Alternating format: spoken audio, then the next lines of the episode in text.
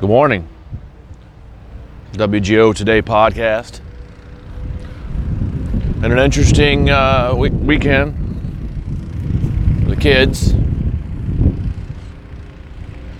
Uh, hatched a plan Friday evening with an old friend of mine, old co-worker of mine from uh, my Vermont years.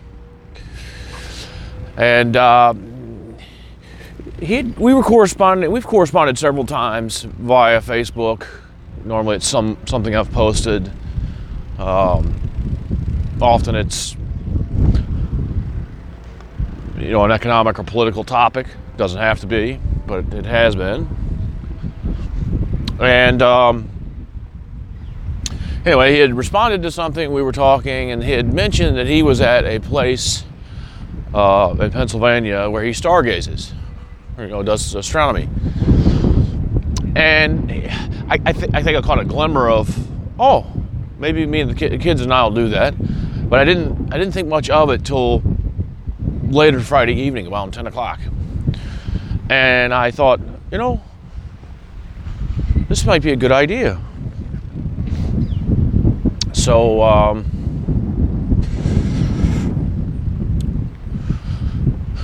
yeah, Pat, Pat has made sure it was okay with him if we crashed his party, and uh, we set the uh, let the kids know, and they were super excited about going camping. So we dipped our toe in the pond. I'm not one to set up camping and go camping all week. I'm like I said, I'm a little soft. You know, I like my showers. I like to sleep good. I didn't didn't sleep very well. Well, call me a wuss. There's some, some truth to it, I suppose. Uh, on some levels. Other levels, I'm a tough motherfucker.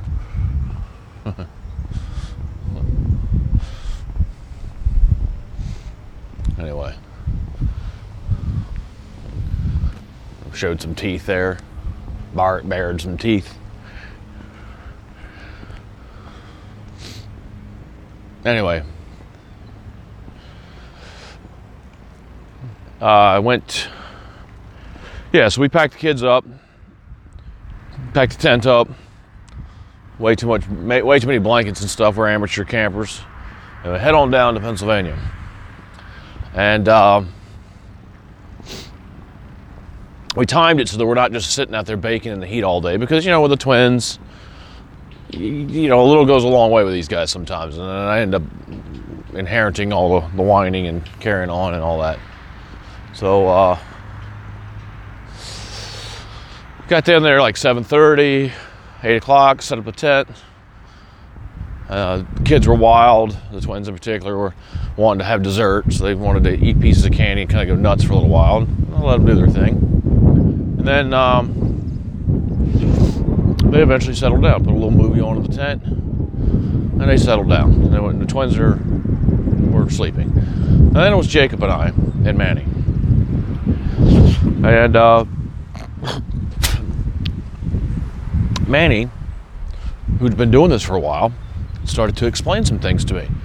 And it was immediately evident to me that he, he, has, he had possessed far more than a casual love of astronomy. He, he knew his stuff. And he oriented me immediately to the right things. He gave me the, the North Star tour. Like he showed me how to find the North Star and in its relation to the Big Dipper and how the he, he- we, we left it as NCC, uh, North Star counterclockwise rotation. So we could understand the rotation of the Earth around the North Star, or with the North Star as a reference point. That blew me away. That was in the first five, ten minutes of discussion.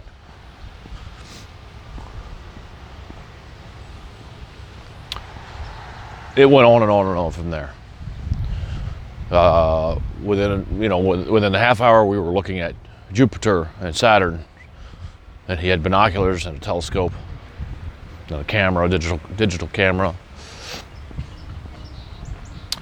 and you know I was a little ashamed of myself because I had really, I guess, well, I had never, ever paid attention to it that well. Did, certainly didn't know it. And as the night went on, you know, the moon, the Earth rotated the moon out of the picture, the moon, and he shared an expression that astronomers hate the moon because the moon washes so much stuff out, it creates too much light. And then we looked over at a town that's about 15, 20 miles away. Very small town, but it was enough to create some light pollution so you could see that haze going on with all the light being reflected and stuff. And as the night went on, looking at galaxies, attempting to look at a second galaxy, we looked at Andromeda and the Triangulum, I believe, was the name of the other one, M33, if I got it right. That one was tougher to see. It was being described as a puff of smoke. Uh, my mind kept thinking I saw it, but then it didn't, and then it did. That was a little trickier. And I, you know, as the night went on, I, you know, I, I uh, didn't know that astronomers go into into these stargazing events with the full intention of staying up all night. So you know, I had not paced myself. I had not eaten properly. We were kind of rushing, not rushing, but you know, we were in motion and thinking we would eat. We, I knew we needed to eat dinner because he had told me no campfires. So I knew we needed to eat dinner before we settled down camping. But that, you know, I had assumed we'd find something, and you know, we'd find McDonald's, and that didn't set well with me for the night. So long story short, there's there's some things I need to tweak in terms of being able to pace myself a little better for the night, now, now knowing how long of a night it is. And I completely disbanded, you know, just threw out the window this whole idea that I need to be in bed by a certain time or, or blank, blank, blank, blank, blank. No, no, no. When you're doing astronomy, and it is an important thing to reflect on, and I'll get to that in a minute. That's my point of bringing this story up today.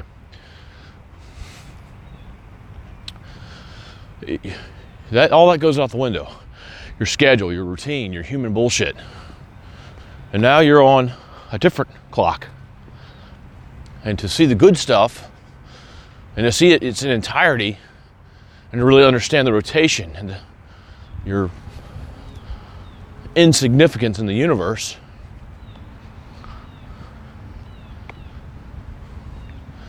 you got to kind of do the long piece. You sign yourself up to 4, 4.30. Because as I got tired and faded, 3.30ish, I was definitely done, tired, you know, feeling like shit a little bit. Because, again, mostly because of dinner, my stomach was kind of bothering me a little bit. And, uh, and I was trying to drink from a fire hose of information about something I didn't know from, from a master of it.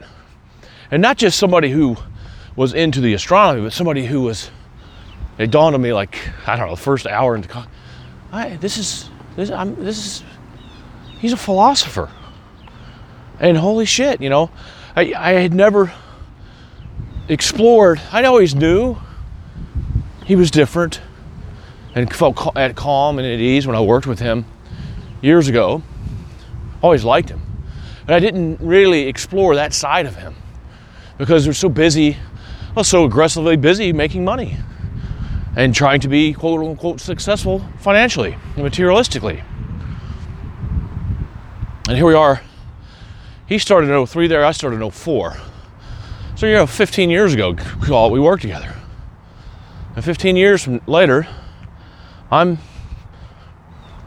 you know, I, I still very much pursue and care about the things I cared about then. But, you know, with the kids and looking at things differently, I, I'm becoming more aware of the insignificance of a lot of the things I worried about over the years. And that you, know, you, you can't lose sight of the science, of the perspective, of the insignificance of the everything we do as humans. Now, you mentioned, made a comment of, you know, the the pyramids, which were once the pinnacle of power and order and, and control in their day, it kind of was the center of the of a you know a, a height of civilization in a certain region at one point, or just out in the middle of the of the desert now, eroding, you know, grains of sand at a time in the wind. And you know, he was as again with the philosopher hat on and, and uh, out stargazing in the middle of the night that how even the most ambitious or most power hungry or the most effort of humans in the end just becomes this dissolving thing that's being eaten eaten by back by nature and the wind and the universe. And you know eventually becomes nothing.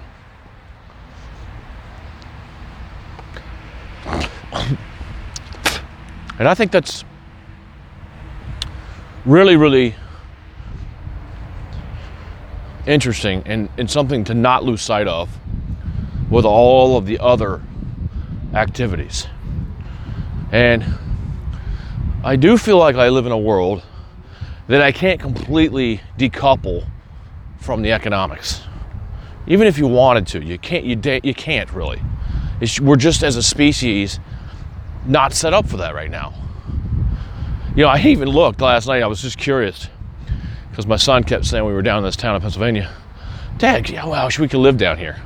And when we were down there, that was the last thing on my mind. I was like, no, no, no. Because I'm looking in terms of opportunity, shopping. You know, I feel depressed a little bit when I'm too much off, too disconnected from the conveniences of modern life. You know, around here, like a Wegmans, for example. There's no Wegmans there in that area. But last night, as I was thinking more, I was like, oh, well, you know what? I wonder if you could cash out here and pay cash for something down there and kind of be done with some of the income requirements. I mean, Jerry, if you're contemplating trying to just fend for yourself, uh, it may have lower revenues coming in, lower incomes for uh, a, a, period of time. M- maybe it'd be nice to have some shit just kind of paid off, right? You know, then you could just work at whatever you could get your hands on, and uh, and that would be sufficient. So I Google up the prices; they're actually double, triple what we pay here.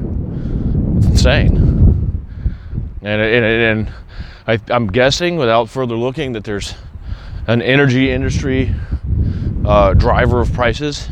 Because I noticed what I appear, what I assume to be natural gas frac or something of that nature, some piping and stuff down in that part of the state of lower New York and upper PA. And I know from reading over the years that PA had pretty significant energy sector that spun up. And I know people criticize that. But where we're at as a species right now, you, got to keep the lights on, man. You got to keep the heat on. You just turn that fucking shit off, asshole. I don't want to live in a world that has no heat, no electricity right now.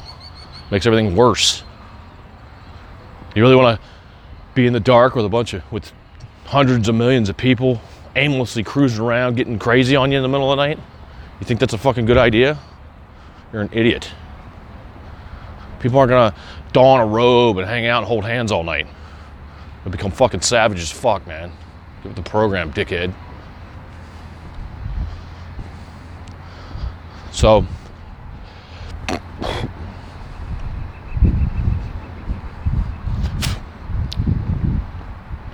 look at the prices.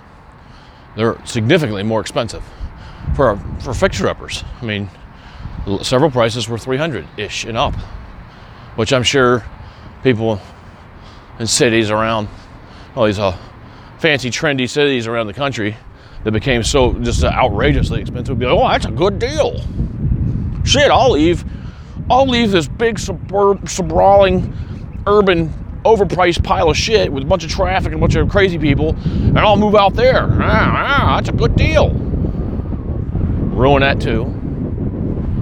Become ruin it, and then it'll be, become even more expensive. We'll try to lock it in. It's already kind of happening. So there, you know, there is nowhere to go in terms of the economics of it. That's why I bring it up. And another thing, as the night went on, and I listened. I listened mostly. I didn't talk as much because I was there for it was nice to have the reunion of a fellow soul that I used to spend time with in Vermont. That was great. I knew he knew astronomy. I didn't know that he would quickly get me onboarded to it so that I could appreciate the perspective of it. That was magical. It'll go down as one of the best nights of my life because it was so profound without being clobbered in the head with it by, you know, some twisted person who's excited to point out my ignorance of it or something. He wasn't like that at all. He was a great teacher, and a good friend, and a philosopher, which I need because I, I myself, have never allowed myself to, to be framed that way in a serious, you know, sustained way. But I too am a, am a philosopher. So you know, can get there's commonality there. And you know, as the night went on, the bulk of the focus was the astronomy. But because of the momentum of my mental habits and the things I spend the bulk of my time, it's inevitable that I straight into jobs and the nature of the economy and some trends and why bother. That, that was very interesting because here I was coming into it and spending time on this podcast, pushing the envelope of exploring what the economy could be for people. You know, one of the expressions I had used that night was, "I want to grease it up for everybody, make it make it a little bit, make the deal a little less stressful for everybody, creating bandwidth." And in the face of astronomy, I kept getting pulled back into the insignificance of it all. And you know, another expression he used a lot was he purposely will take the red pill or the blue pill. If it takes too much of the red pill, it leads to this anger or angst or frustration or whatever. Too much of the blue pill, the same. So here we were, delicate, de- delicately balancing in some ways, although there was zero tension. It wasn't like that. The, the red pill, blue pill analogy in the face of you know one being the astronomical perspective the insignificance of it all in the grand scheme which is very real i'm sure some asshole right now is already saying yeah but you can't look at it like that. Yeah, you can't look at life that way. You're sort of right.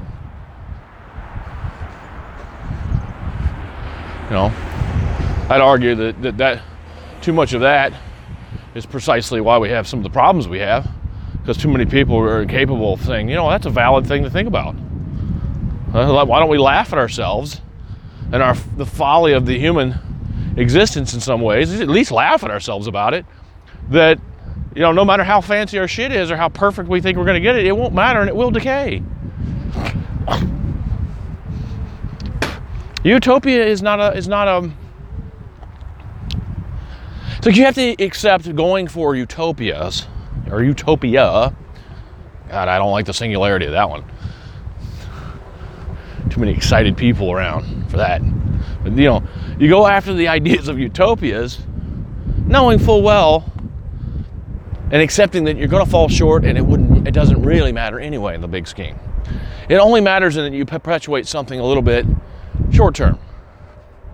Like for me, pushing things and having some a certain level of material material satis, you know, satisfaction and success, you know, some wealth, then allows that to transfer to my kids in terms of you know a little bit it makes a little bit of a cushion so that they can perhaps explore bandwidth a little more a little earlier in life instead of being so panicked and having health problems and stuff from it and then as a result of that, perhaps they then could make things a little a little better, a little easier in the next round, you know, et cetera, et cetera. It's not just my kids, it's not an ego thing. It's that's kind of how this works, right? You know, the technology and the science gets discovered and invented, and then it gets passed along to the next generation until there until there's a catastrophic event that destroys it all, which can and does and will happen.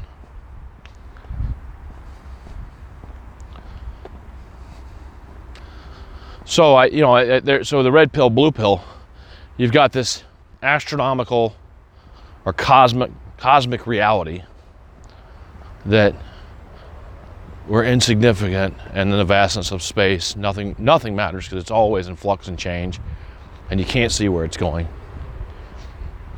Versus the blue pill or the other pill which is you can have economic order and things done at a human scale to you know address human needs and desires and and uh, requirements or whatever the best you can. And you don't really think about the fact that in the end it doesn't matter, it's all gone, the sun burns out, Yellowstone blows or whatever, you know, some ecological thing. You don't really focus on that as much because it's not pragmatic, it's not useful in the short human scale windows. So you get these two things, right? They're very, very different. But I don't think you need to make a choice. I think what it does for me is it wakens up a reverence. And it, and it, did get a little weird as we touched into religion a little bit because uh, I didn't bring it up. That was a touch, a, a thing, uh, a, t- a sticky point, a touchy subject for him. But I did catch myself. I took note, uh, even as I was getting more tired, of how I was very quick to, to make statements about, no, I think it's done. When you're dead, you're dead. Other than the, what you leave behind with your kids, right? You know, like if you died, if I die right now, and if my kids have had access to my podcasts or get access to my remember to get access to my podcasts or look at my Facebook and go through my books on the shelf and my journals. Um, and their memories. They, they may, you know, there's there's your, your spirit or your some part of you lived on in that in that respect. And in a digital age, it could even be it could be easier, but it could also be erased easier. That's one of the scary parts with these techno techno fascist is that you could also just be erased and no one would know. But but you but even that, you probably only go a little further. Like and and people who built universities and schools and stuff, they, they intended to to make it an institution that would out long outlast because they were probably fearful that if, if people didn't put down institutions, you know, make things that, that had some permanence to it, some semi-permanence to it, then it would just be lost. And that, and that there's truth to that. That that is true. The, the, the danger is that we become, I want to say ossified, but we've become, because I'm looking at it, we're on this beautiful campus of the school that I walk around at right now, because no, there's nobody here. Uh, couldn't do this in school year. Be packed with people students. You know, that's the thing. That's what I was trying to get at. You get labeled this thing. You're, oh no, you're, you're, you're a student. You go to a school, period.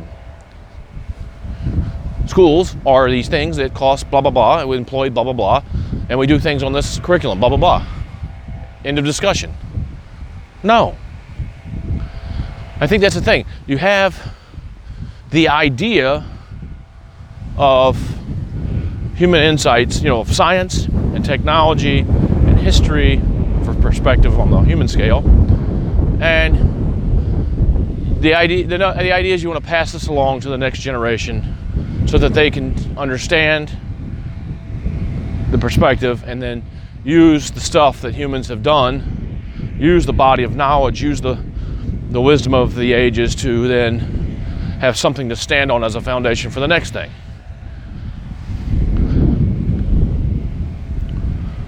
And in sweeping terms, it's having bounty, uh, not having endless cycles of violence and just chaos, you know, having some type of order and peace and security.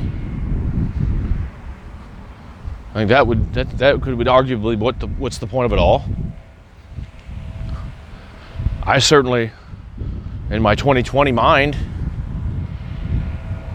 enjoyed planning and seeing the excitement of my kids doing a new adventure and loading into a high-tech modern transport vehicle and taking a tent with us that literally you can set up in five minutes and driving down roads that are paved and making pit stops to stretch with had food and water and fuel and energy. And no one was shooting at us no one was standing in the middle of the road with bandanas on and fucking machine guns you know didn't have to worry in the middle of the night of a warring clan or tribe or different group showing up out of the woods to kill us all in our sleep. So, those who just want to throw it all away, go fuck yourself, man.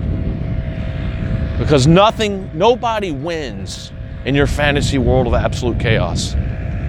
Brutality wins, brutes win, people that are lucky win. Like, you're not necessarily not necessarily the smartest or the strongest or the fittest survive. Because you can get clubbed out of nowhere or bitten by something or fucking attacked by something when you least expect it. Because that's how the universe works so you should quit we should not waste a lot of time on fantasies of chaos and but we should also be very leery about fantasies of, of tightening controls and tightening plans. We should somehow, I, I think, what I'm pitching, what I'm trying to figure out is a baseline that does more or less create bounty for all at such a level that it becomes silly to want more for most of humanity but but not but not trying to cap it. I mean, like there was a book that I bought the kids for Christmas. It was a lot of books. I, you know, my kid was into aviation, so I bought some plane books, and then good morning. And then after the, the plane books, I just did another thing in the queue of Amazon that day was supercars. So I figured, you know, that's engineering. That's those are cool. I'll get that too. And no one's read it. No one's. I haven't even looked at it. When I was younger, I would have looked. Now I'm just too busy doing this stuff in my head all the time. Now I don't care to own any of those things. I, but I do appreciate the engineering and the art of it. You know, like somebody who, like I said before, mechanical sculptures. And there are people that want to amass sufficient wealth to buy this sort of thing. And and really play the game of look what I got. I got a Lamborghini. I got a Bugatti. Like that's important to them. And you know, whatever. I don't give a fuck. I just think that if you get bounty to a certain level for the bulk of humanity, you you may have some may be incentivized to do to think outside the box to push the envelope to continue doing what we do now because they want the extra material things but I think the baseline, we're pretty much there already. We just don't see it that way. So we're washed, awash in debt, awash in misery and stress, increasingly making ourselves crazy with anxiety. And I think we're making the global power structure a little bit nervous.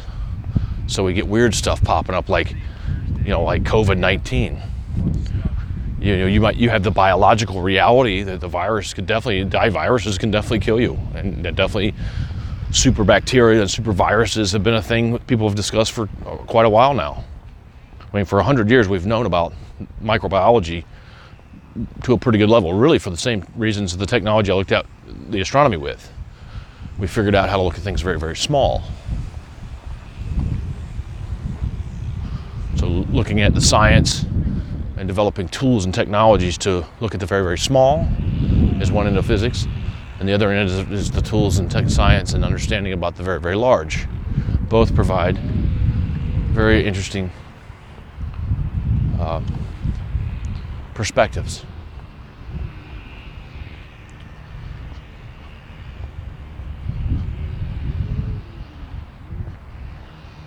Uh, I lost my train of thought.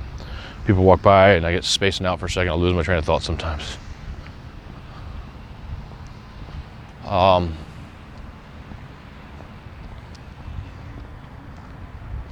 damn. The point I was trying to make was about the bounty. You get to a certain baseline where it's good enough for the bulk of humanity. And I call that American middle class lifestyle because American in front of it assumes single family dwelling, assumes cars, assumes road networks to drive the cars, it assumes shopping that's always stocked and works, utilities that always work, water that's always there when you turn the tap, sewage that doesn't back up, that's treated, it gets done, it doesn't get discharged into a river. It assumes you go to the internet and you can look at astronomy or science or economics or history or a comedian or a movie or you can watch fucking porn. It's not filtered or censored by the government. That's what that, that's what when when I say American middle class lifestyle, it's buck wild, maximum fun, maximum freedom, maximum creativity and in, in a way chaos there, sure.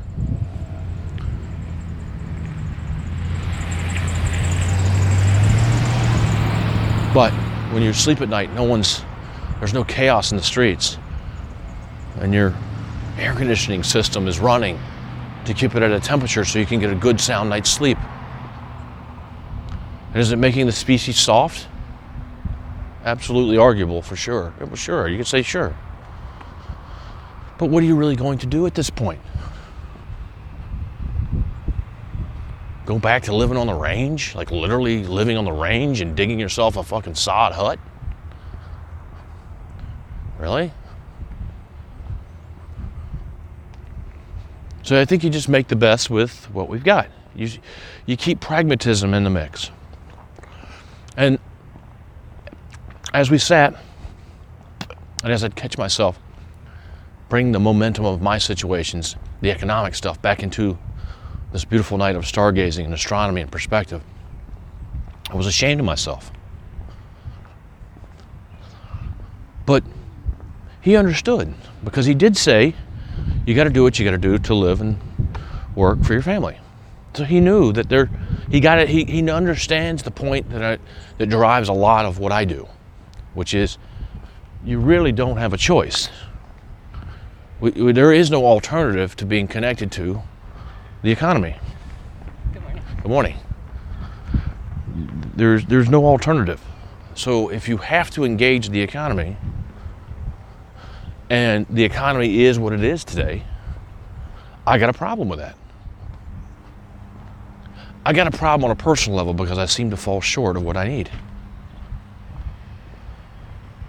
I'm going through a search right now. I, I, I've started a very, very difficult process of finding a new job right now. It's only difficult because I had enough, I had accumulated enough momentum and accumulated uh, through luck, hard work, a little bit of dividend on the learning I've done over the years. I can talk through things better and think things through better.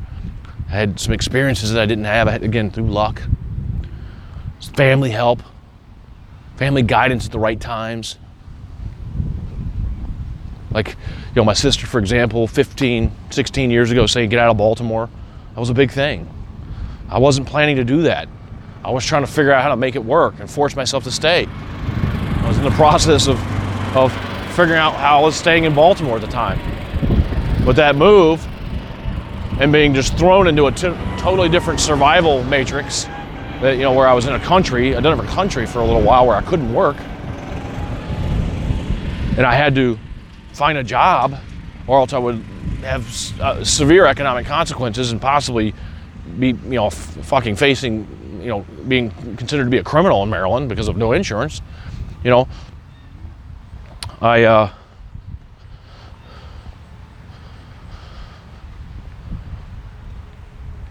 I just, I, I know, I've always fallen short economically of where I'm trying to be. And where I'm trying to be is basically flush, be whole, have savings for retirement. And I don't, I, I don't have rage against the situation because I understand that if I would have been a little easier for me earlier, I may have been too stupid to, to do it properly. I may have done stuff, stupid stuff, and, and over leveraged, and even and just have the same problem, just at a larger scale. That happens. That happens to a lot of people. They they they come up through the ranks like a lot of us, or most of us, most of humanity, 99% of humanity, really, if you want to get into it. 99, 98% of humanity has, doesn't have jack dick. In fact, most of them don't even have a, don't even, not even close to what we enjoy here as a, as a poor person in the United States. You know, even when you're fucking dirt poor, you can go get some food. You can go get some water. You know, you, you could probably find weed or something like that. I mean, come on. It's, uh, we, we're so goddamn rich, we can't even see it. We're so blessed, we can't even see it. But like, you come up like 98%, and let's say you have a windfall. Let's say you get a break. Let's say you get a mentor. Let's say you, your work, you just had the lights on a little earlier in your head, so you took advantage of opportunities a little earlier in life. When most of our brains aren't even fully formed, you were had your head on. You were a little, you were a little faster developer, a little faster on uptake. And let's say you you rocked, man. You got, you know, your entry twenty five thousand dollar your job turned into fifty, turned into hundred before you know it, and you get a house and toys and cars, and blah blah blah. And you get you get some savings. You know, you might you might be prone to keep going. Like keep selling that house, get another one, keep going in another one.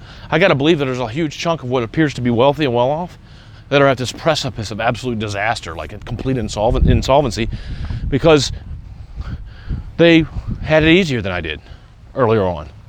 They had better luck. They took advantage of opportunity better. They worked harder, whatever, and they were able to get themselves in a position that, you know, is more debt, more precarious, more challenging to sustain.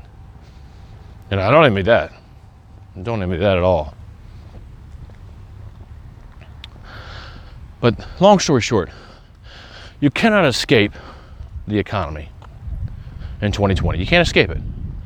Even if you wanted to hide in the middle of the jungle somewhere, off the grid, you would have to deal with encroachment of the economy, a mining operation, uh, warring. Even if you got in the heart of Amazonia, where there might be a few remnants of old human order, you're still going to have tribes fighting with one another, or drug cartels in there in those jungles growing coca, something. You're going to hit the. You can't escape the economy on Earth, the Earth economy. And you don't have to call it global, but it is. It's like that, that's the, that's some of the nourishment and appreciation I did have when I read that Marx Engels Communist Manifesto thing last week, or listened to it rather, uh, was that he already saw that this the the capitalism puts tentacles in everything, changes everything, whether you want it to or not, whether you see it or not, whether you plan it or not, because it'll go in every little nook and cranny, and if you have something that it needs, and there's something that it needs everywhere, it'll find a way to make a deal to get it. If the chief today doesn't want to make a deal, so to speak, you go around him. You do it anyway. You kill the bastard. You lock him up. You entice another person who's more than happy to do it your bidding, etc., etc. That's just how it goes, man. That's the pragmatic reality. And you can't get that out of the system. Now, now, you do have emerging a global, a globalist solidification, a globalist crystallization that might be able to successfully lock in what they've got for a foreseeable future and put down any serious resistance or or rebellion to that order. We're more or less there now. Like if someone tried to organize to take back a significant energy property somewhere, it would be it would be there would be uh, a fight. It wouldn't. It, they wouldn't win. They wouldn't win. Somebody would fight over it, and either it would fight and be over with quickly, or it would fight and bring it, draw in new, new agendas, new people to the fight, and the fight would continue. That's what that's what would happen, and it would get back to the some, somewhat of a quote unquote steady state that we that we see now.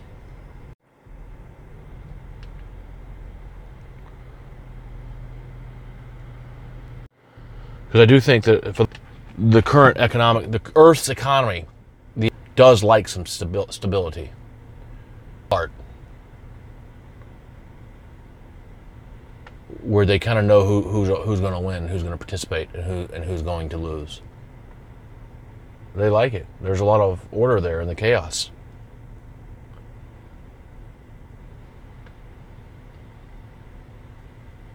I just want it to work so the numbers work for everybody.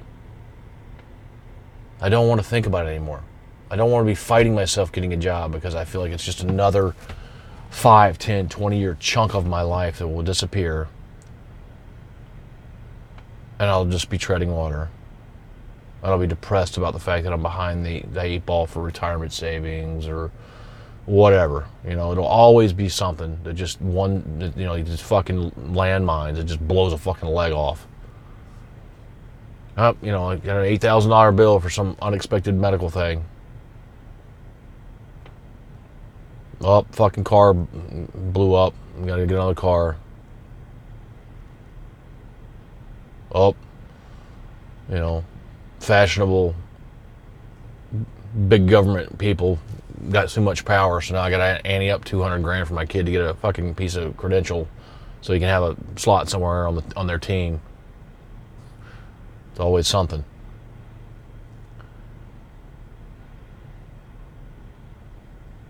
So, I'd ask for your support again. If you can do Patreon, if you can find a way to subscribe, if you don't see a button or something, please send me an email. Send me a message. I'll, I'll, I need to tighten that part up. There's a lot of back office cleanup every day that doesn't is not getting done right now because again, this isn't paying my bills, and I like you waffle on am I wasting my time? And you know I do have about you know four or five things to update, which take time. And when your kids are nipping at your heels when you walk in the door, it's not the uh, it's not ideal for getting that stuff done. So just email me, call me if you've got my number, find me on Facebook. WGOtoday.com. I think you can leave comments on anything. I put the podcast episodes up there. Leave a comment. Direct message me through there. And, and know, shit, if you know how to do some of that stuff, help me. Or, you know, or just get an arrangement where you can handle the back office stuff to free me up to just do this part. But support it. Please support it and buy a copy of Humanomics because that's where the layout of all this will be. I'm going to keep it brief, the first edition of that. I'm going to really just keep it at the point. And the point is let's fix the numbers. Let's let's make it worthwhile to have jumped out of the trees and done all this stuff. Let's let's let's lock in the gain from that right now and then we'll start marinating or figuring out what's next as a, as a, as a, as a species, as a family, as a, as a global family.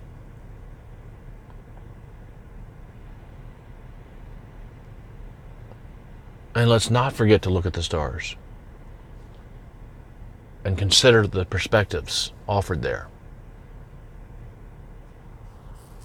I'm going to get to you, Mr. Microbiology, next. I want to nail this one down first the astronomy open my eyes and, and set my soul at ease. Because it, it is, it's good, it's science, it's, it's, it's, it's a perspective. It's massive. It's inconceivably massive. I believe Manny told me the next galaxy, this galaxy, ours, the Milky Way, is billions, possibly trillions of stars several of which, if not most of which, have orbiting planetary bodies or moons in some way. So just in one galaxy. And there are all kinds of mysterious forces and there's a black hole at the center, for example, and stuff like that. And I'm just going to keep learning more, more and more, and I'll share more and more. But that's one galaxy. We then saw Andromeda, another galaxy, and there's the thought is there's trillions of those. We used to say there's a lot, then we said millions, and then we said billions, and now we're saying trillions of galaxies. And the next closest one, Andromeda, I think, believe he told me is 2.5 million light years away or something like that. So even if you could travel at the speed of light, it would take like, you know, thousands or millions of years to get there. It's inconceivable.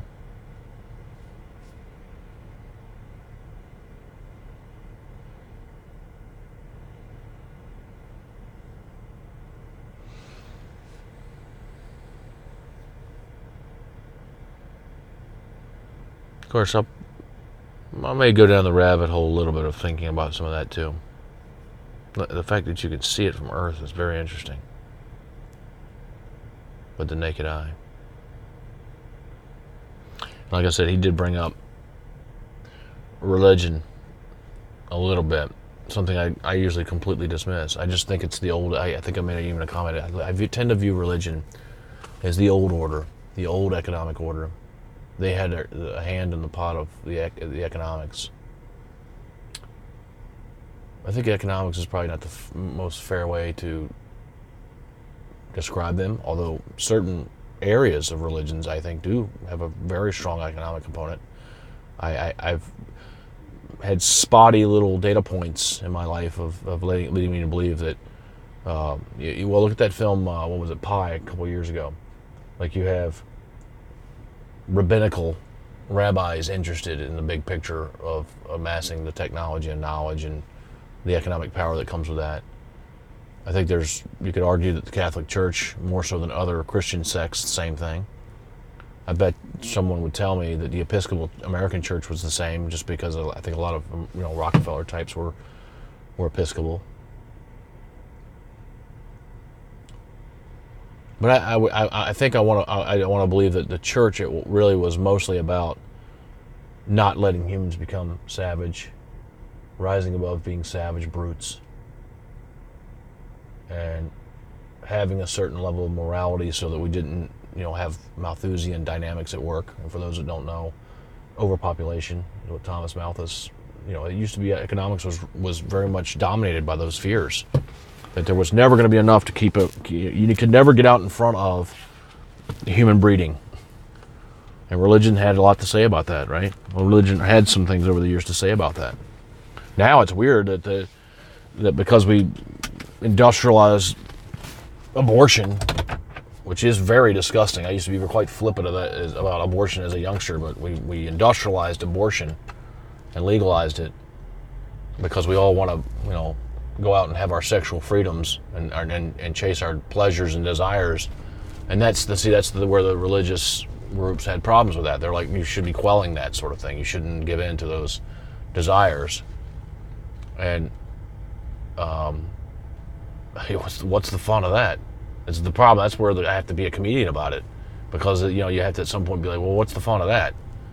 But you can't go out and have fun at other people's expense, and you can't go out and have fun and endlessly procreate to the point where the planet, everybody suffers because you can't put, keep your dick in your pants. I mean, there's got to be some kind of sanity here. That's why I like the pragmatism. It's like, okay, fine, the, we're in a pragmatic state now. Let's not kid ourselves. You are killing fetuses. It's gross.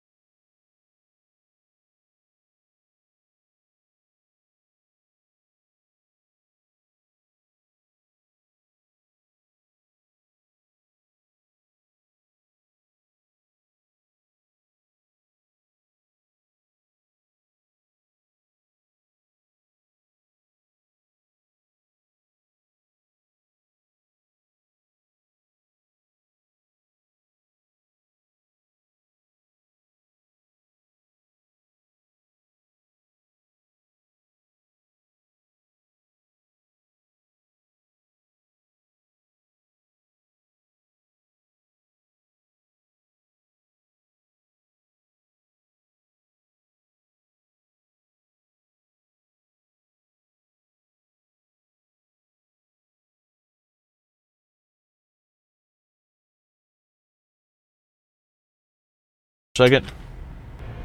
Okay, just got out of the car wash and had to fix uh, the uh, cover because I realized it wasn't fastened down from this weekend and it would just blow and rip and go crazy. So anyway, let me get back to that because I, I was thinking in the car wash. I gotta, I gotta, that, you gotta be careful with that topic only because it's you just get, again people just fucking take shit and run with it and go crazy and call you a racist and an anti-Semite and a blah blah blah. I think some motherfucker will take a soundbite out and be like, "Yeah, see, he's a he's a, he's a Nazi." No.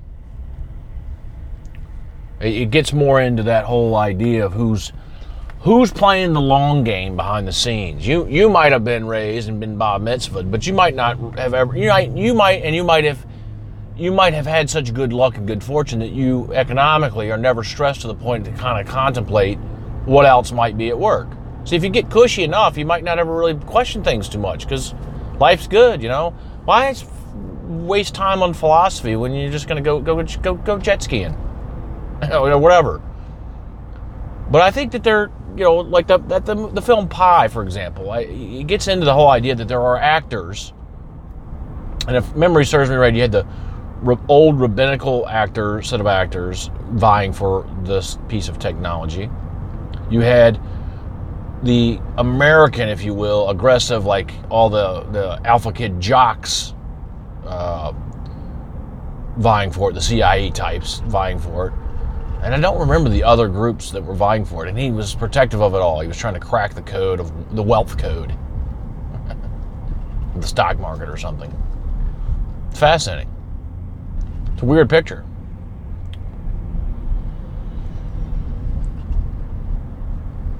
So I think that like the bottom line is, that is that yes, astronomy provides a perspective that nothing matters, but the reality of human economic life and your consciousness today is you very much live in an economic order that has actors, some of which play the long game. And I think it's safe to say that there's a certain level of comfort and calmness that I'm realizing that comes from feeding from the right trough. Like if you're feeding on shit all the time, you're literally eating a diet of shit information and shit food and shit rest, and you're around people that just don't know. They're not evil, they just don't know. Well, then you don't know.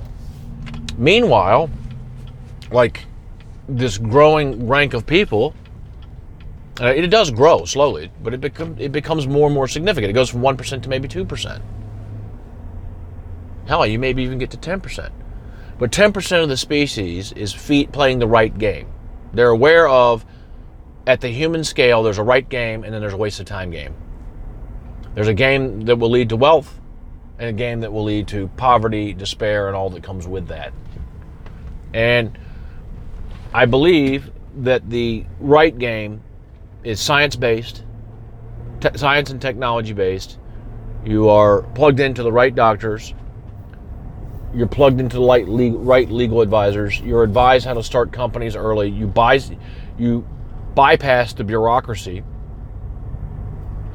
And my and to the extent that I'm conspiratorial, I would say that that same group creates the bureaucracy to mire the rest of everybody in, in some type of bullshit be it the school bullshit or the jobs bullshit. You know, you know, like you, you just get mired in this matrix of shit. But those in the know, they don't feel do with it, deal with any of that. And like, like yesterday, I stumbled on a campus here in upstate New York on the way back from the astronomy, uh, Alfred State. And Alfred, I played music with the guy who went there, and he he's not a scholar per se. He's a, you know kind of a fun-loving, have a good time. He's actually more conspiratorially minded than I am in some ways. Really, I certainly wouldn't say he was. Um, a PhD astrophysicist, and he went there. That's and that's how I noted. I was like, oh, I wonder what that looks like, the campus. And because I take my kid to do aviation stuff in another uh, place called Geneseo here in New York, there's a beautiful campus that most have never heard of that sits in this beautiful valley or at the, top of a hill. Well, Alfred's the same way. It sits in this wooded valley up on the hillsides. It's beautiful. It was beautiful. And I met a guy who I cracked a joke about. I was like, "How many kids have fallen off this damn hill?" You know, because there's a uh, parking in front of what I thought was dorms, which he confirmed, and there's no guardrail. And I'm like, "Oh man, I can only imagine what, a, what an idiot 18 year old's done on this hill over the years." And I, I rolled the window down and I told my son, I was like, "Watch this! I'm gonna crack a joke and let's see if this dude is gonna get the joke." Because he was walking and there was nobody there. It was a Sunday, Sunday like you know two o'clock in the afternoon, and. Uh, as luck would have it, the dude definitely understood my joke. And he goes, Oh, well, there's been a fair share of things over the years. And it didn't take five minutes, and he's making a comment of not sustainable. So I knew economically he and I saw the world the same way. And he turns out he's a business owner. What he said. And he made this claim that 51% of the country now works for the government, therefore has a vested interest in keeping this unsustainable. Like he said, it's like 40 grand a year to go there, sticker price. Unsustainable thing going and this gauntlet going. It's just just it's un, it's just impossible. And he shined light on Ithaca and others, and um, what I'm saying in the in the in the thing of the one percenters is I think that that for that group they bypass all the bullshit. Like they come up, their parents are aware of science. It's calm. There's no stress. There's no anger days. Like I have anger days. I have incredibly frustrating anger days sometimes that I'm going to try not to do anymore because my, my son Jacob does not like it. And it's not fair to him for me to be so fucking angry about things and so having such internal strife that it bleeds over and affects him. That's not right. But it, the economic game is that severe. It's, it's affected my health on, a, on an individual level, and it could potentially affect the health of my of my kids if I'm not careful.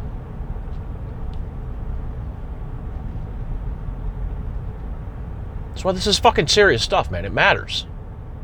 It's serious stuff.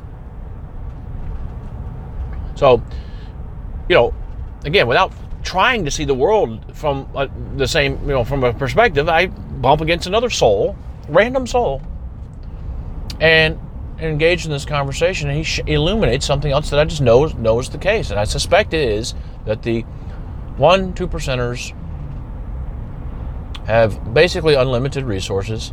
They're tapped into the right trough of information focused on the right things. They have an awareness of, of science at a level that allows them to be competent, competently accepted on the team. They're able to further enrich the 1% because they are working to, to in fields that add to the technological power and the scientific power of that group because they it's all funded by that group. Even Contact the movie last night said that you know it's funded there's telescopes, but you have to buy the time the, for the telescopes from the government. In this case, in this case, in New Mexico at the time, you know, lease the time. So you, if you have money and a vision or something you're chasing, you buy the time and you pay for the time with with the dividend from the good science you did. It's the business of it. So if you've got people that never had the PTSD of economic stress, and it is that PTSD. It shut. It fucking changes your health. It changes your. It probably changes your fucking DNA. I don't. I don't know. Some one of those assholes will point out how ignorant. And see, don't listen to this Jerry guy. He's ignorant. He doesn't know anything about genetics. Hmm. I know enough to make a to get get us get us get get us that aren't on your team moving in the right direction to get us to lift our snouts from the dog shit fucking trough and start seeking out the good stuff. And maybe that's enough, motherfucker. Maybe that'll maybe the fact that that's enough and that knowing that that's all it takes is to get people to be like, "Hmm, this is shit. I'm being I'm being fed this. I'm being told that everything's racist." Like I, I see some folks I used to uh, teach in Baltimore that are going down the rabbit hole of I'm only going to support black businesses because they've been fed this shit about everything's racist, and so the, the everything economic is racist. Therefore, anything that's not black owned, I'm not going to spend money at. Well, have fun with that, okay? Because that doesn't that's not going to work. I mean, it might work for some, it, it might enrich some, but in general, it's it it's more global than you think. But I, but but but make no mistake about it. There's no shortage of of uh, behind the scenes actors that might use that as a lever to pry out their opposition. Like you might say, you got a, a, a black owned contractor for something, and the one percenter crowd would, would give that person the contract and not give the other person the contract because the other person has something to say about the one percent or is a resistance point of some type, a resistance source of some type. That that now that sort of thing I think is very a very real problem, a very real concern, especially as we consolidate further and further, and all of the power and wealth kind of kind of is kind of becoming. Uh, I'm, I'm, I'm losing the word from when things gel and when things are solidified. They're not as loosey goosey. There's not as much chaos in the system. I think that's real. I think that's a real thing. There is a concentration. But anyway, these people, they come up a certain way. And they go to lake houses and they go to the beach house and they, you know, they, they're, they, they, they're fit. They're, they're fitter. They eat better. They're never, you know, and, and then, and then it moves into um, schools. And they might go to school, but they're not really, it's never really a problem because they're just kind of coast, they're kind of just they know the game, and then nobody's challenging them, and they're dressed a certain way, they act a certain way that the teachers really don't push back because they subconsciously are aware that they're that they that they they can't engage this anyway. They're gonna they're gonna give this person marks, and maybe the calmness and stuff, and the and the fact that the game of school is even being coached and taught at home so it's it's kind of effortless or whatever. Long story short, they get that checkbox done for, with no not even a second thought, and now they're at an Ithaca or a Cornell or maybe even an Alfred State, and they're just really uh, you know they come out of the comforts of the dorm and they casually can flirt. They can enjoy the mountain, the quiet of the mountain air, and then you know when when they're done with that you know, now they're, now they're getting on the mid 20s and they're done with that. Yeah, they, you know, mm, somehow they just get a good job. Just happens. Kind of just happens. I, I suspect that that's a lot of what's going on today.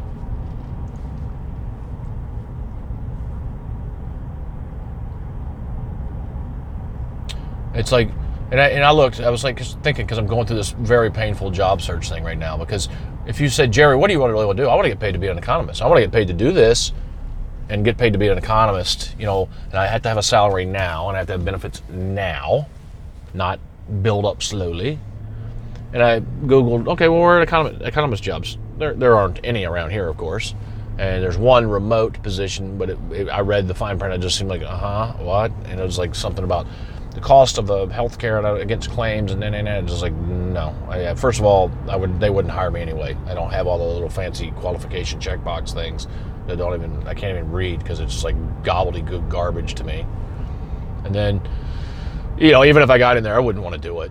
You know i don't give a flying shit about the cost of this or that you know because i'm just looking at like what do humans know? What do we really know how to do and not know how to do? And like you know how do we disseminate that and filter through that some so that we can all basically just stay healthy as long as possible with a minimal amount of bullshit. I don't care about picking apart the costs of stuff right now. I just tend to look at all that's a big fucking business and stuff, and I'm not interested. So then, you know, there was an energy economist job in Washington with the Department of Energy, and a Department of ba- uh, the Labor Department, uh, an economist job. But then I kind of read through some of that too, and they're not going to hire. They wouldn't hire me. I don't have what they're looking for, and you know, I, I, you know maybe I'll put my name in the hat just so I don't sound like a fucking whiny pussy. But I guarantee there'll be nothing to come of it. And besides, I'd be signing up for moving to Washington, and even though the posted salaries are 135,000 or something like that, 150,000. I think I would be worse off going to that area with the higher cost than I am now, just staying here. You know, with commuting and being away from my kids, it's like I'd rather just stay here. I have a chance of actually being paid off here in the near future. You know, paid off sort of. I mean, you're as outrageous taxation rates. So even if you pay all your bills and you have no debt, you're still writing a check for six, eight hundred dollars a month in perpetuity here, just just to pay for the property taxes and uh, the school tax. Humanomics is going to lay out a plan for that. By the way, I think we can. I think we need to take that off the back of the taxpayer. I think we need to put that in a, in a, in a program at a federal level and just be done with it. And and you know, let it be a high water mark now, and that's our baseline. And we're not going to get any bigger. It's not going to swell from here. We're going to get better, faster, cheaper from here. I mean,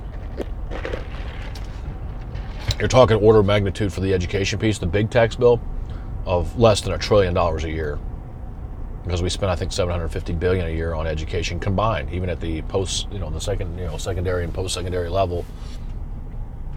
So, you know, you're not you're not talking about. I mean, that's a it's huge money, but it's not beyond the realm of possibility at all. I mean, you can even divert you could even divert and force defense defense industries to work better, faster, cheaper, and divert a small sliver of that. Like if they get 16 percent of a massive budget, they get 15% or 14%, and there is your trillion dollars right there for your current level of education spending. And the American taxpayer doesn't do that anymore. We get out of that business of that local funding bullshit that we we hold on to, but it's actually bullshit. It's all bullshit. You don't need that. Local government at this point should be not much more than a website, a series of forms. And anything that, that people are asked to pay a fee for, it should be directly related to safety or there should be a, ver- a very compelling reason to bother somebody with it at all. Beyond that, it's, it's bullshit and it's just a racket and you're stealing people's money, and we're sick of it. And we're sick of it and we can't afford it. And we can do better. It interferes with the bandwidth of the species, and we, we have to create the bandwidth. If nothing else, so that you can fucking sit around and relax all day. If that's what your MO is. Or stargaze or think about how we're going to get to Andromeda.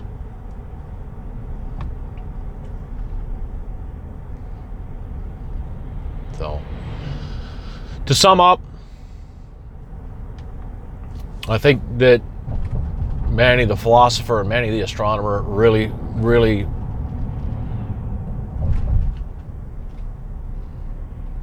by way of luck, by way of philosophy, by way of religious, like how did that happen, spiritual type experience. He laid out a couple of interesting little tidbits the other night. And that being, we'll, sum it up like this the red pill is the astronomical level, nothing really matters. You are a tiny speck of sand in a vast, vast universe, way beyond comprehension in terms of its dimension and scope. Therefore, pretty much any endeavor or anything you do is petty in some way, or can be argued that way or looked at it that way. And and try to preserve some sense of the physics and the astronomical reality in your daily life to help you manage the world and cope. And then the blue pill, which is at a human scale, not an astronomical scale, but at a human scale, you have a very real economic reality that has very real vested interest and, and, and, and, and, and claim staked, land that's bought and sold, that's fenced off. And if you don't design an economy, if you don't try, if you don't try to make it better, it won't get better by itself. And books and stuff do matter at a human scale. Things do have a certain permanence at a human scale. So it's not wasted effort to try and fix some of stuff. It's not a waste. It actually is worth doing. And the other side of the coin is if you don't do it, you know, and it being participate in the economic design, participate in what the economic reality is, then there are other groups out there already, people that are incredibly well funded, have all the science and technology and money, have all the pleasure, have very little of the pain, that are more than they they're going to do it anyway. They're going to keep things going to serve the vested interests anyway. So if you want it better for the non-vested interests, And I'm sure some of those folks would say, no, this is the evolutionary process at work. Those folks will die off, we'll continue.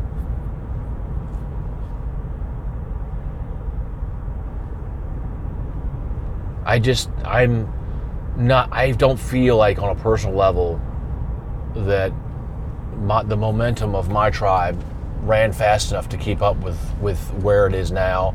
And that little, that little fucking hair difference actually makes a big difference in my day-to-day world, in the day-to-day world of people that I network and hang out with and know and have met. It makes a big fucking difference. So if it's just a fucking hair difference in speed and uptick and no knowledge and awareness that makes all the difference in the world economically, then I want to make that whole. And I want to make it whole because I think if you quantify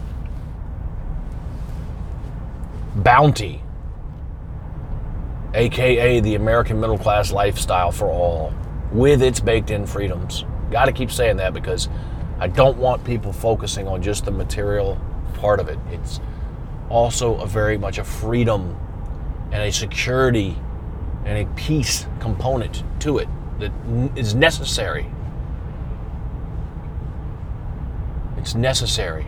And we want it. Desirous. Desirous, I don't know the word. We want it.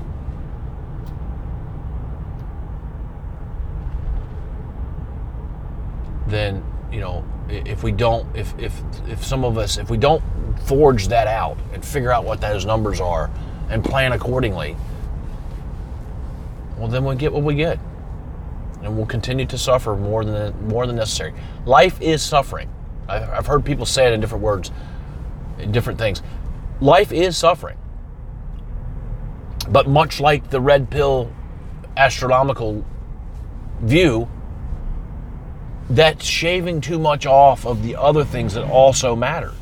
You can't just say life is suffering and therefore you're going to be a miserable motherfucking angry filled and I can I'm think visualizing one an artist in particular that I saw last year who I think epitomized this and he definitely definitely use the microphone to to to, to, spout that that life is suffering. Like don't try to avoid the suffering. Like he almost wants to suffer. He too, by the way, brought up the Jewish stuff. He, I'm just a Jew. I'm angry. I'm, I'm suffering. His life is suffering. You know, I like it. I like the because I'm driving. But you know, the call go. I'm not going to answer a call because I don't know what the fuck it is, and it's probably somebody wanting money or some bullshit. Anyway, you know, if it's a job, they'll, they'll leave a message, right? No, maybe not. I don't fucking care. I, I can't worry about it. But my point was, is this guy says, life is suffering. Yeah, it is. It is suffering. And much like the astronomical perspective, it's probably a good idea to understand that that's part of it. But that's not it. At a human scale, you can minimize suffering. And I would say that suffering, most of the suffering at the human scale, is economic. It's where the anger comes from. It's where the rage comes from. It's where the drug addiction comes from. Mostly.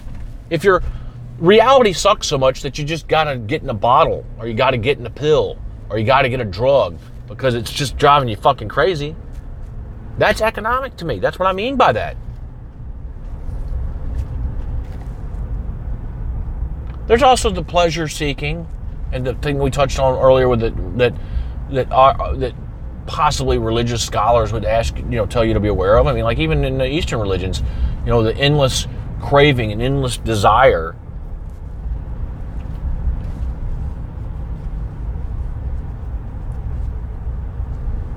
creates the suffering. I think there's some truth to that, for sure. That's a useful thing to think about. And also, while I'm on the note of Eastern, being in the moment, focus. It too is a pillar. And you could even stray into Jordan Peterson land with that with uh, taking responsibility. You know, he calls it cleaning your room. Little stuff matters. Like that's the gets into focus for me. It's like if you say I want to do better and that this stuff around me matters, And if you can remember that you don't really have a choice anyway, so just do it. So you're not fighting yourself. And then you retain that the at the astronomical level it doesn't matter. And you remember at a high level that suffering it is suffering always. So you're not expecting it to always be walking around singing zippity fucking doodah with, and smiling all the fucking time. That's a stupid expectation. That's fucking stupid. I don't think it works that way. But long story short, guys, I'm cutting the chase here, man. I hate to be simplistic because I want to get on to the next thing too. I'm angry and I'm fucking frustrated and I'm trying to fight a battle for us all so we can stop fucking worrying about money all the time. It's distracting as fuck and it's not good for you. It's not good for me. It ruins the ability to do so much other cool stuff. Like, look at the fucking stars every once in a while. I know you can do it. Don't make excuses. I get it. You can go fucking camping and look at the stars. You can go in your backyard and look at stars. I get it. But you can't really marinate. You can't really stay in that zen like state, that fucking happy place when you're getting drugged back into all this other stuff. You should see my to do list today, by the way. Today is, I'm going to share it. Share it. Wake up and do this. The WGO podcast. Immediately do this. More than so than anything else I do, do the podcast and get a walk. And I'm asking you again. I do have the new microphone on, by the way. I hope you like it. Uh, hope you dig it. Still gonna get wind noise. I did a mic check before I started walking. You're still gonna get wind noise when I'm walking. Just put up with it, man. I think it's like the unique thing that this that this weirdo does. Okay, put up with it. Please support the program. Let's get up. WGO. Then I intend to dictate uh, more of humanomics. Then I'm going to switch to what I'm calling brain force. Uh, Brain Force is a company, a fantasy company in my head that I would like to create to help my kids walk, and that's going to get uh, catalyzed this morning because I have got they've got physical therapy at the school, which I kind of want to get away from, but I'm just doing right now. School offered, my wife got me signed up. It is a pain in the ass to go over there and saddle everybody up. I don't think it's really doing much, but let's play the game. Let's kind of keep going, and then let's invent the better thing and get away from that bullshit. I just want them walking. They need to be able to walk. They can't crawl around the floor in this crazy ass world forever. You just can't. It's dirty, and, and, people will step on them. They get under people's feet. I was worried about that the other night at the telescopes because I realized we're all getting tired. It's getting dark. We're talking about this and that, and here he is. They do. They do. To, they're doing. To, they were doing to Manny what they do to me. They get right under his feet, and he's not used to it. He might step on him on accident. Like it happened. Somebody gets hurt. So brain force then relevant because like by then it's going to be 11 be noonish 12.30 daddy's going to start fading because i woke up early to do this. And um, that's when relevance going to kick in. It's like how can we make today a learning and a home you know i don't even call it homeschool but a relevant education learning day a relevant day just a relevant day period. Like make it count use today. Uh, and, that's kind of what i was call it relevant. We're not calling it homeschool anymore we're calling it relevant. Make it matter Focus today. Let's learn today. Okay? Uh, you know, I've told them let's make vlogs or something like that. Something fun that they like to do, that's fun for them, but they're learning. Okay? Whatever it needs to be. Then reset. Reset is, its goal is to uh, do whatever work is necessary. If it's companies, if it's patents, if it's cheerleading, whatever, to force the to make the numbers work. You know, creation of the $10 an hour lifestyle is another way I've put it. Whatever the goods and services need to be, the utilities need to be, whatever technology needs to be attacked, whatever new raw material, whatever energy, whatever water treatment, whatever food production, whatever transport options, whatever legislative changes, whatever needs to happen, you're fucking hitting the sh- hitting it fucking hard and putting that shit on paper every fucking day to make that a reality. I call that Reset Industries. And if that results in 10, 20 companies that are in the house building business of creating a, a 50,000 or $25,000 housing unit, if it means forming a capital group to buy Ryan Homes, for example, because they already have a factory kind of technique going, and I do believe, I don't know their finals, but based on what they sell around here and the land factor and stuff, I think they are already uh, building homes for $100,000 or less with all the labor and stuff and getting it put in. And the other 100,000 of the price point because they sell around two, two and a quarter, 250, sub 300 often.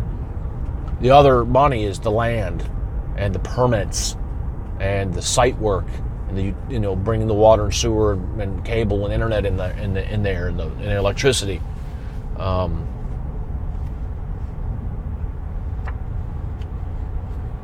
I think they're already building hundred thousand dollars. Hundred thousand dollars is a great price point, people. So if we're already doing it, why can't we shave another fifty percent off that? Now you're talking about a fifty thousand dollar housing unit. That's a single family American home with two thousand fucking square feet, HVAC, heating, proper insulation, sturdy. And that's a great starting point. See, that's what Reset does. Whatever it needs to do in those areas. Maybe it buys an ailing car company. Maybe it spins up personal transports. Whatever. Whatever it needs to be. That's reset. And then I have here listed on my card next new job. Because unfortunately, I don't think any of the above mentioned that I care about and that need to be done will create a paycheck fast enough to sustain my family. So I probably will still have to work a fucking job, which is the thing driving me the craziest right now. It's like I'm so afraid that the minute I take a job, all of this other stuff goes to the back burner and goes away again because of the, the natural, you know, the, the, I just don't have that much human fucking power and strength. I, I get tired. When I wake up, shower, rush off, guzzle coffee, sit in an office all day. Well, when I, by the time I get home, I'm done. I, I'm done. I can barely get motivated to feed and keep the house clean and, and, and say hi to the kids and, and maybe play guitar for an hour. And I'm done. That's all there's time for. I know that's reality. So it's on the card because when it's all said and done, I'm going to try my damnedest to, to, to do for you, huma- you being humanity, but I have to do for my family too. That's what the, that's doing the right thing, and you can get into the morality of it and pick it apart, and the you know you can micro philosophize the shit out of that if you want. But the way I was raised by my father, God bless him, he's awesome. He, uh, you step up and take care of your family stuff first. You, all that other stuff goes by the wayside, if necessary. And I, and I got that in me. Don't don't worry about that. I will f- literally flip hamburgers if I have to do it. If if the choice is my kids will do without, you won't be fed or won't have a place to live. Okay, so it's on the list. Hoping I don't have to do it there, there, there's no choice in some days, and money is definitely running out. Next thing on the list for today, already seen one of my fatal flaws of always. I put way too much that can never be done, and then I hate myself for not doing it all. Mm. Hate yourself for not doing an unrealistic, unsustainable list. That's a real good trap there, Jerry, motherfucker. Part of that, though, is the fact that I'm getting old, and I feel like I'm playing catch up, and I gotta do more to play catch up a clean house and upgrades. I wanted to completely declutter the house. I, mean, I don't like clutter in the house. We have too much stuff in the house, like too many clothes, too many toys, too, too, many little nook knacky things. All needs to go bye bye. I wanted to like gut the house, clean the fuck out of it, and then carefully put anything back. And if it's not something that involves a place to rest, a place to learn, a place to um, socialize with the family or maybe a friend, then then it then it doesn't stay. Maybe it never comes back. That kind of thing. Okay. Um, and then tonight, or as we some at some point later in the evening, I want to continue to record the music. And the current project name is HP. I'm not going to. You'll have to find out for yourself what that is. It's a lot of things. I hope some fuckface doesn't try to sue me for HP. HP band. There it is. So it's not HP. It's not Hewlett Packard, obviously. Might be human potential. Might be hairy predicament. Might be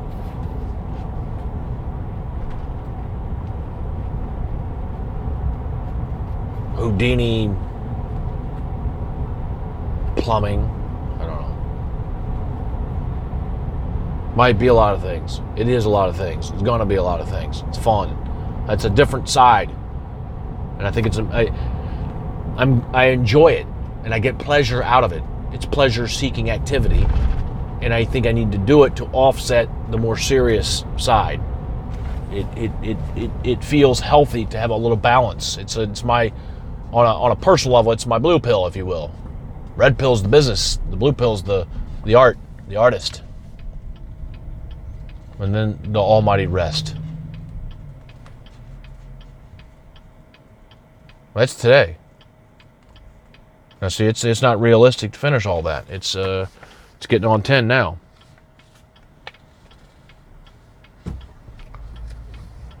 But we're gonna we're gonna try. All right.